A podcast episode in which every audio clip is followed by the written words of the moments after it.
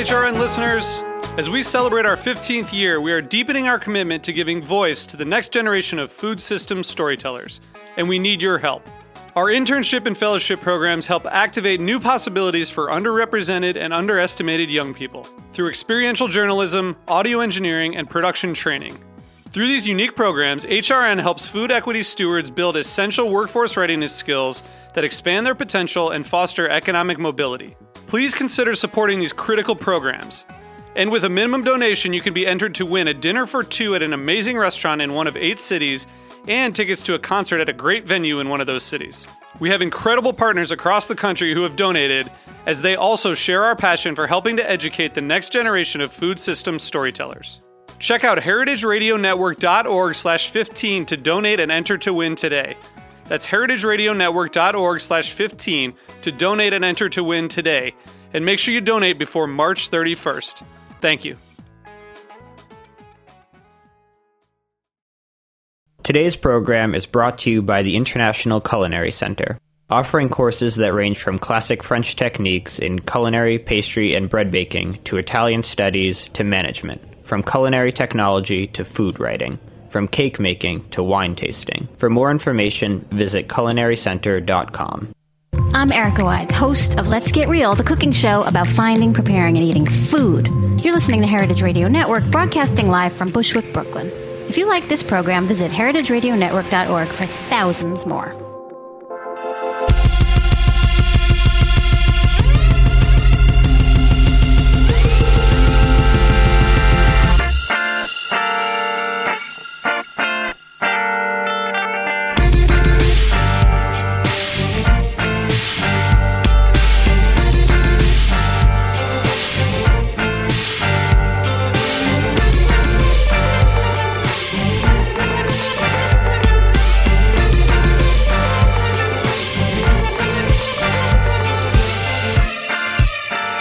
Hey, and welcome to the Food Seen on heritageradionetwork.org. I'm your host, Michael Harlan Turkel, here today with Adam Rubin and Daniel Salmieri of Robo Sauce, also known for Dragons Love Tacos, Thanks for having us. Secret Pizza Party.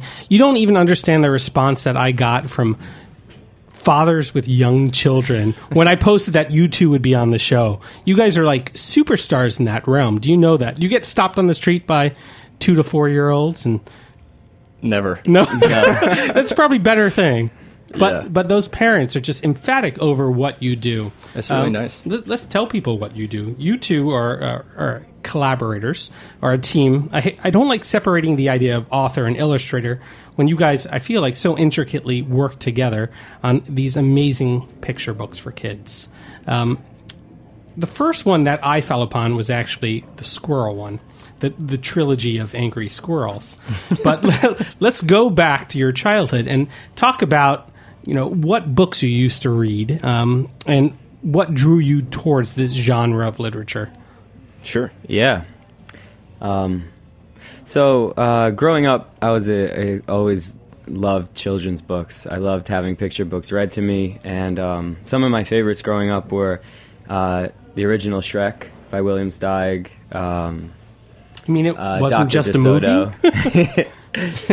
Um, and uh, Peter Sís. And then um, later on, a big shift for me happened when um, The Stinky Cheese Man by Jon Scieszka and Lane Smith came out and kind of blew my mind and uh, changed my idea of what um, a picture book could be.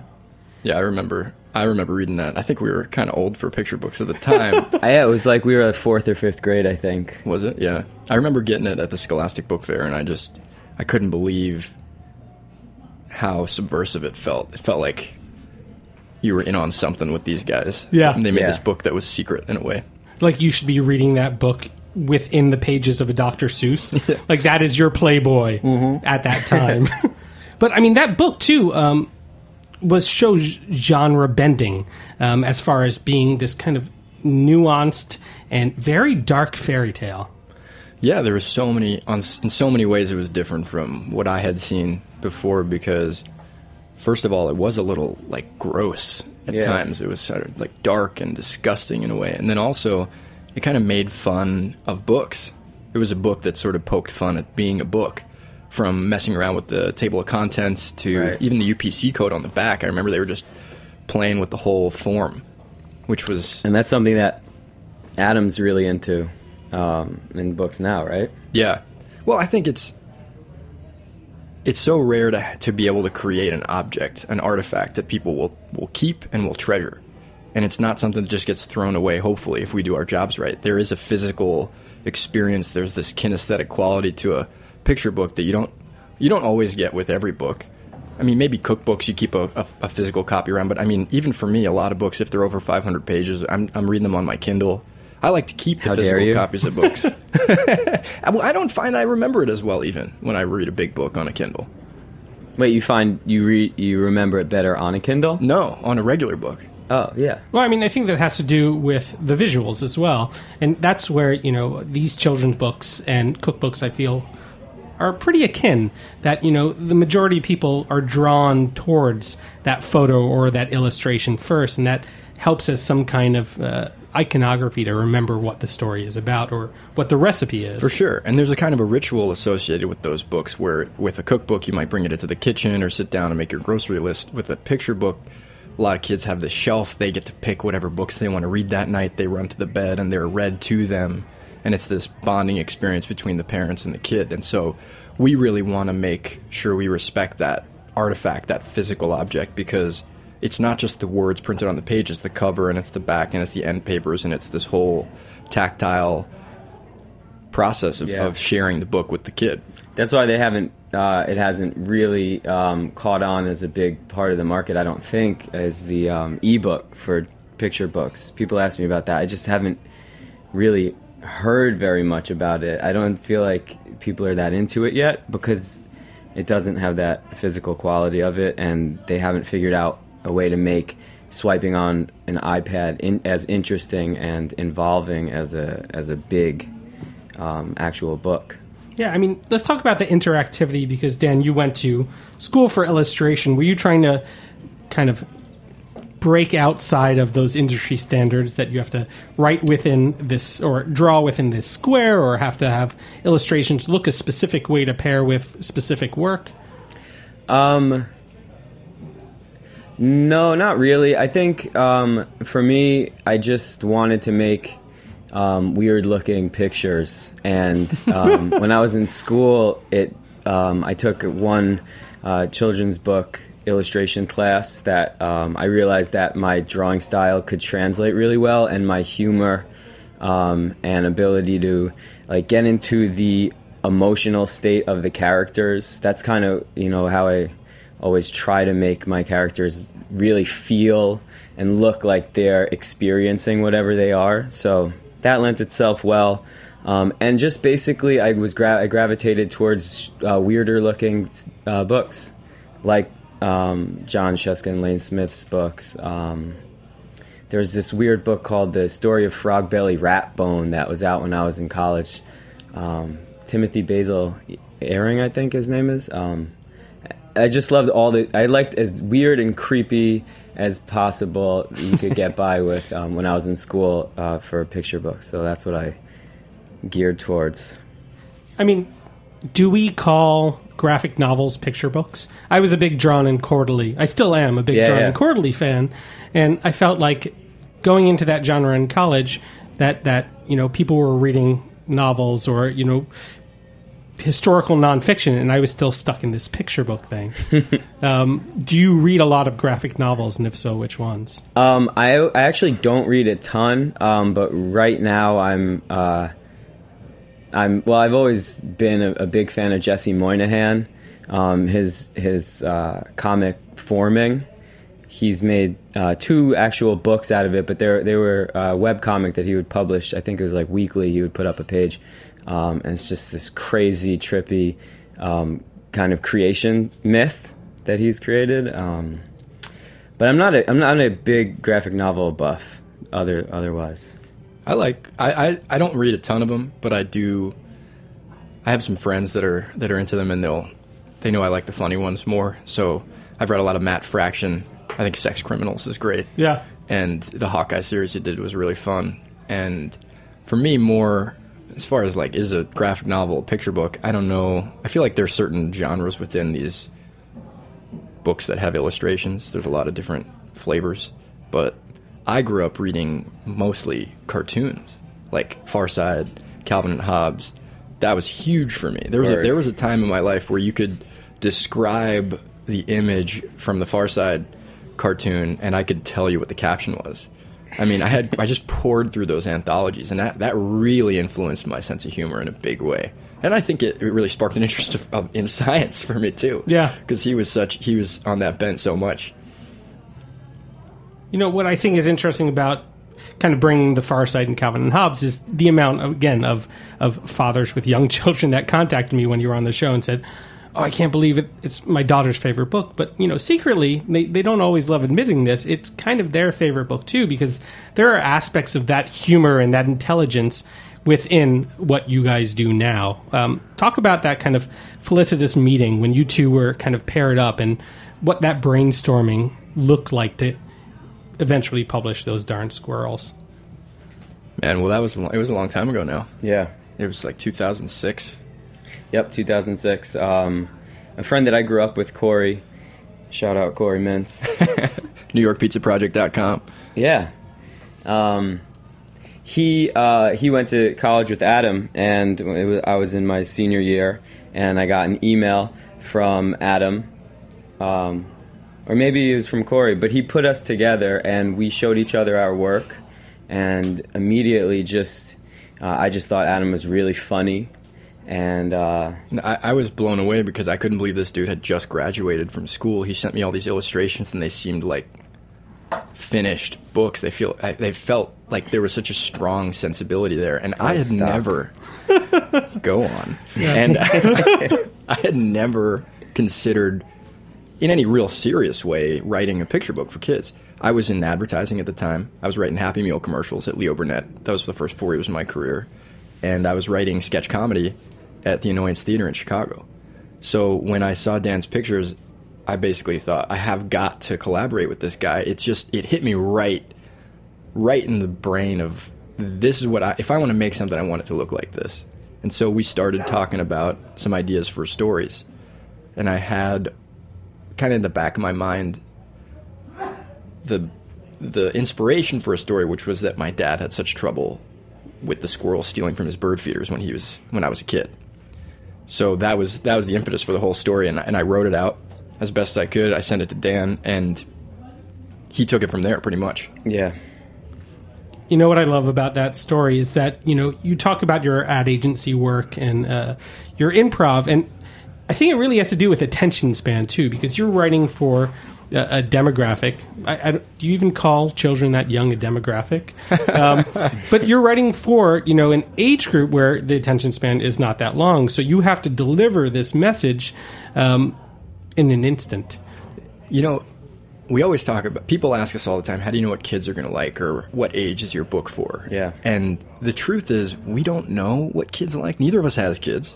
Neither of us really spends that much time around kids. We pretty much write what we like and then hope for the best because unlike let's say a, a middle grade novel or even like some sort of beefy historical nonfiction work, there's not really a specific demographic, as you put it, for a picture book because people read them to babies. Two, three year olds kind of memorize them and sound it out. Four, five year olds maybe sit with their parents and actually learn to read from these things. And then older kids enjoy it as well. And then you skip all this age to go to parents. And the parents are really the ones that decide which books their kids like. As much as they, they, they hate to admit it, if they love a book and they read it to the kid with a bunch of enthusiasm and it's obvious that they're enjoying it, the kid's more likely to enjoy it. Yeah, I don't hear many people bemoan like, "Oh, I have to read Dragons Love Tacos again."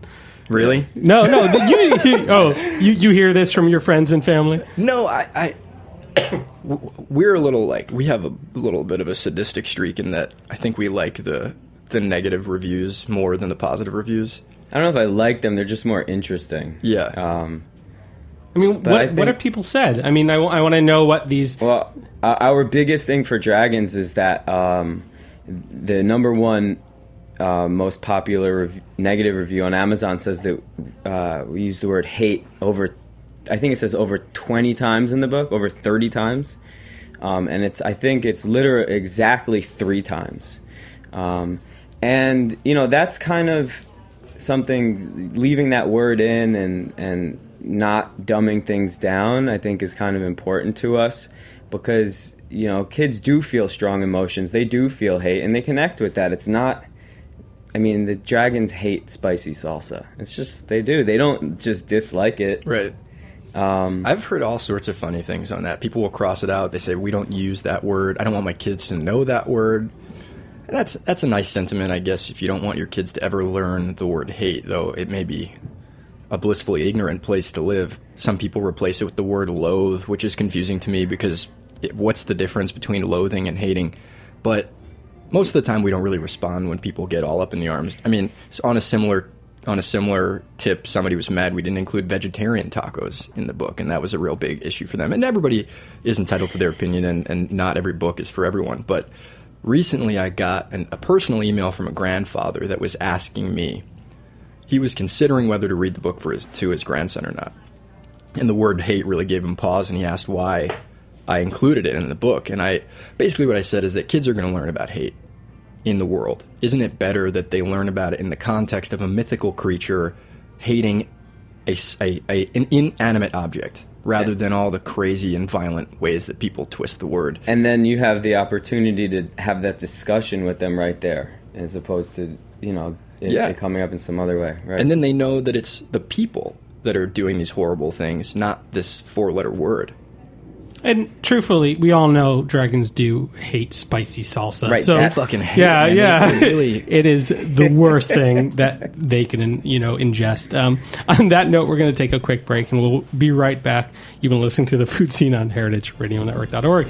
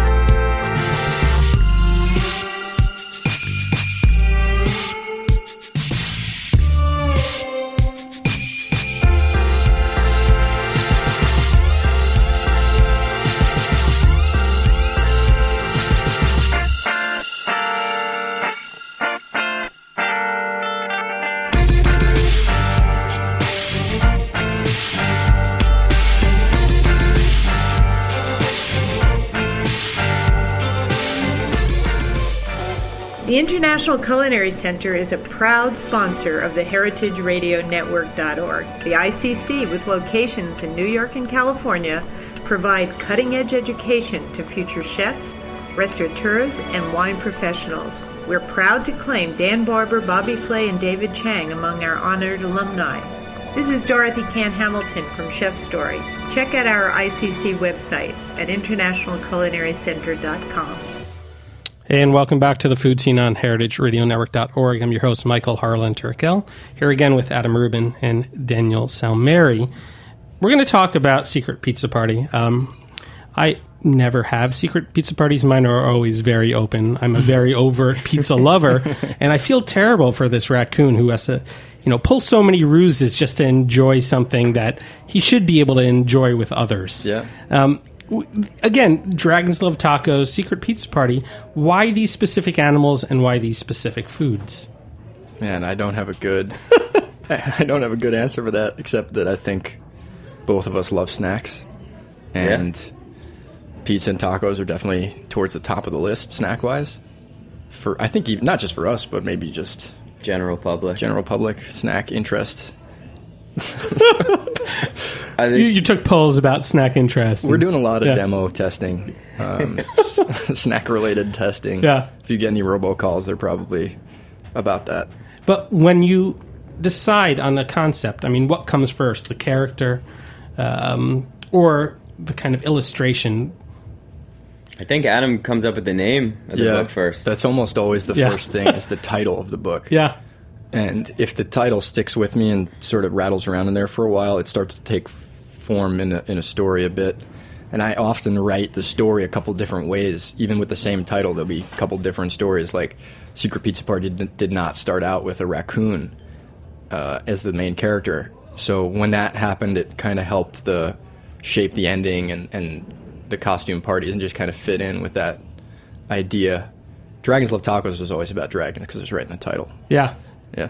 Did, it, did they always love tacos, or did you have iterations of those food items? There was a whole the the original, the very original version of the book was a whole list of all sorts of mythical creatures and the things that they enjoyed and what the problems Yeah. were with those things. I was actually thinking about this the other day, and unicorns may either like or dislike bagels Yeah. and or donuts Yeah, I think that's what it was was donuts. yeah, yeah, Because they get stuck on the horn. yeah. Yeah, big problem. But it's also a great way to transport that food too. That's true too. I went to a bagel place recently. They served all the bagels on a dowel. Yeah, And you get just comes to the table like a Brazilian churrascaria, like stacked up.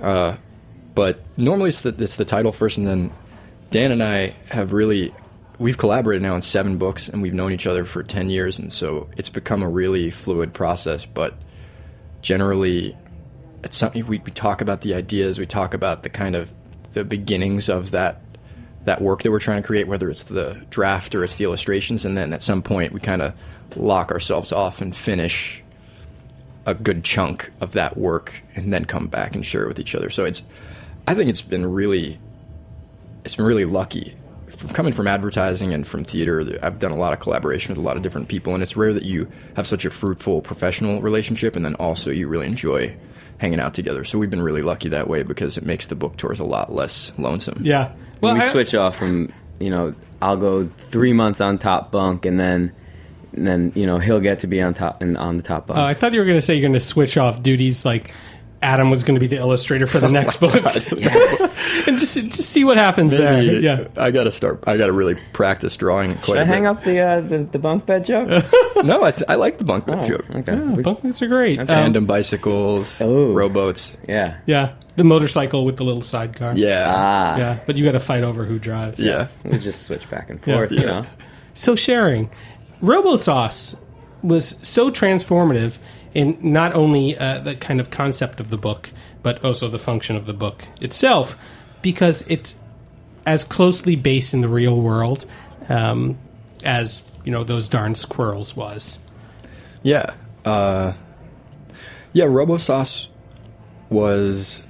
We're really proud of RoboSauce. It's a pretty out there book, and we're really excited that it's real and that somebody made it and that we got to make it. Yeah. So the story is about this kid that wants to be a robot. He really loves dressing up like a robot, but ultimately he would love to be a real robot.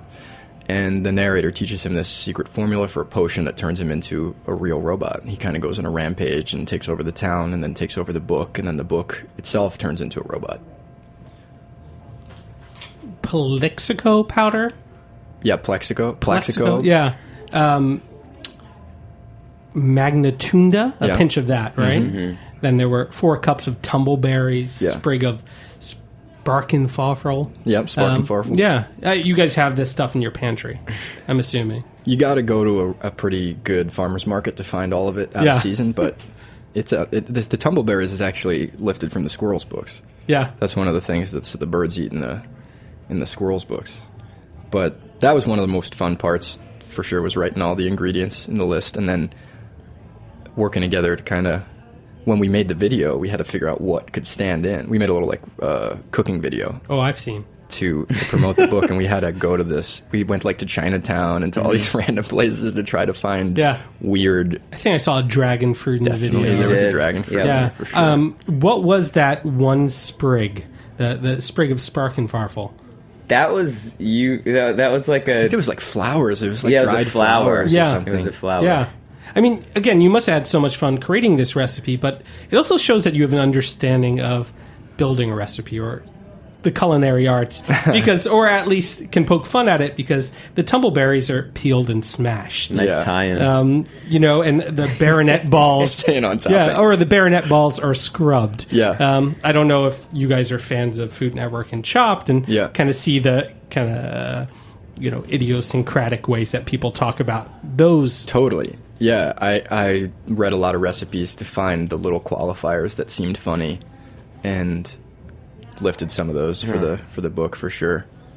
Yeah, it made me think of orange food too because the concoction Yeah. is strikingly. I don't. I've never seen an orange like this actually. Well, um, we actually weren't sure what color the, the sauce was going to be. That wasn't like figured out until um, we went into Penguin to to look at. Um, we were either going to do neon. We were either going to do metallic printing on the interior of the book, or we were going to do a neon fifth color.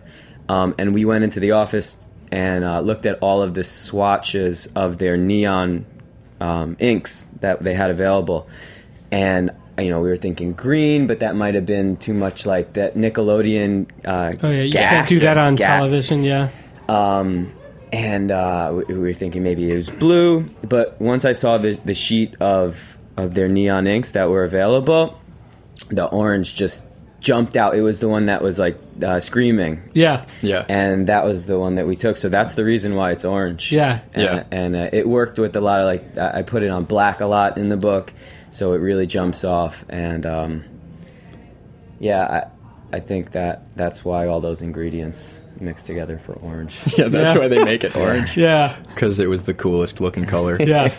I mean, it is. It's again, you don't see many like blue. You don't see many blue foods, mm. and when you mm. do, it just jumps out at you in this Yeah. way. But there's also this sense of caution with the orange too. That mm. you know, this is a cautionary tale. Yeah. Um, that if you go ahead and you know make this robo sauce, you got to be a robot. You got to be you got to be okay with that. Yeah, yeah, yeah. It's uh, there's a warning on the there is a warning right on the the book, cover yeah. of the book. warning. This book turns into a robot. Yeah, we really had. I think this was the book where we we had built in enough time for ourselves to really worry about the details, and so we were involved with Penguin on all the little design touches, especially because it has that paper engineering piece of it that had never been done before, and we really wanted it to be as as beautiful as possible and as clear as possible, and Penguin was so great about collaborating with us on that, even when I'm sure we were being pretty persnickety about Yeah, about picky. certain things. Yeah, but word.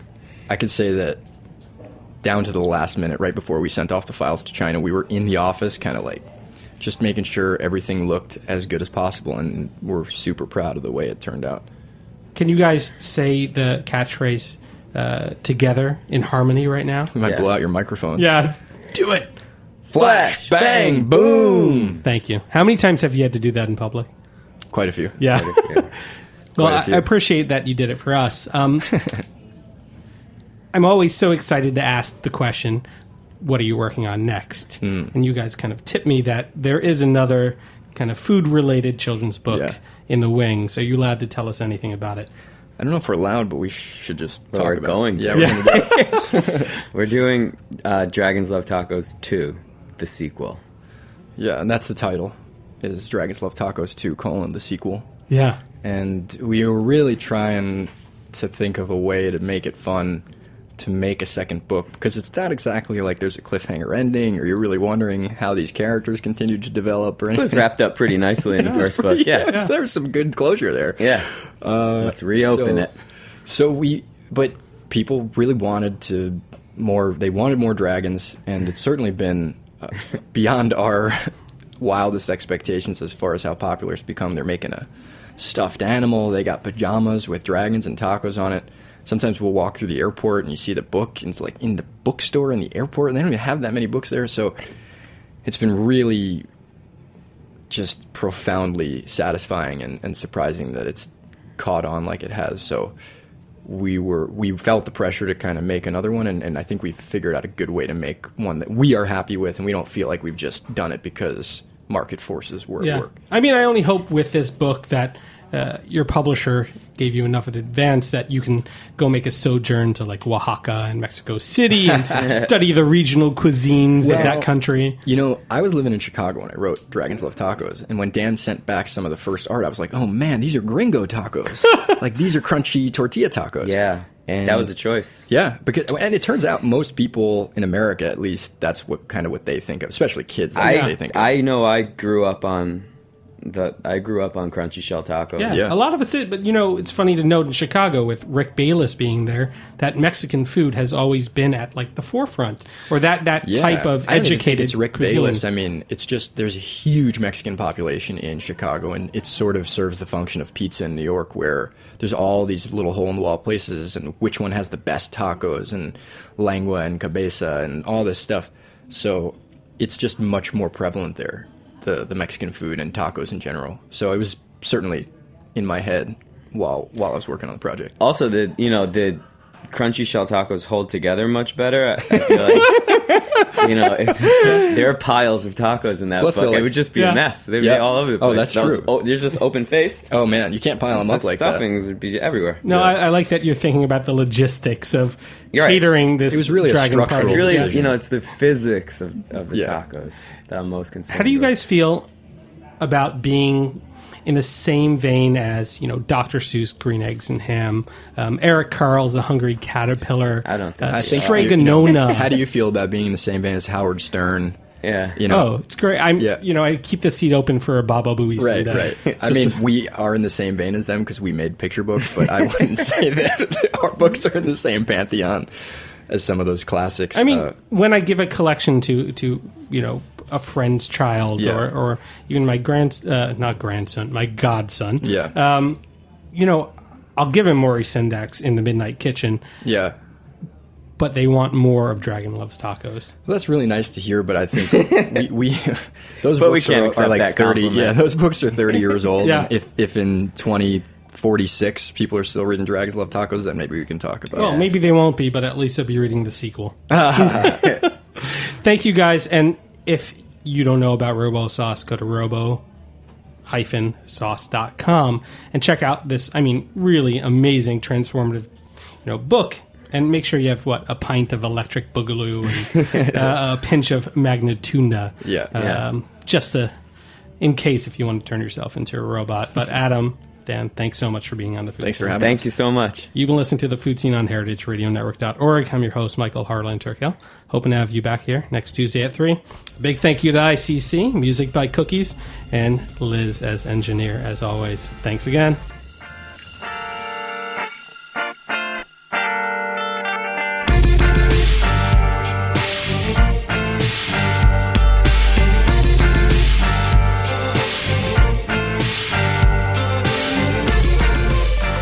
Listening to this program on heritageradionetwork.org. You can find all of our archive programs on our website or as podcasts in the iTunes Store by searching Heritage Radio Network. You can like us on Facebook and follow us on Twitter at heritage underscore radio. You can email us questions anytime at info at heritageradionetwork.org. Heritage Radio Network is a 501c3 nonprofit. To donate and become a member, visit our website today. Thanks for listening.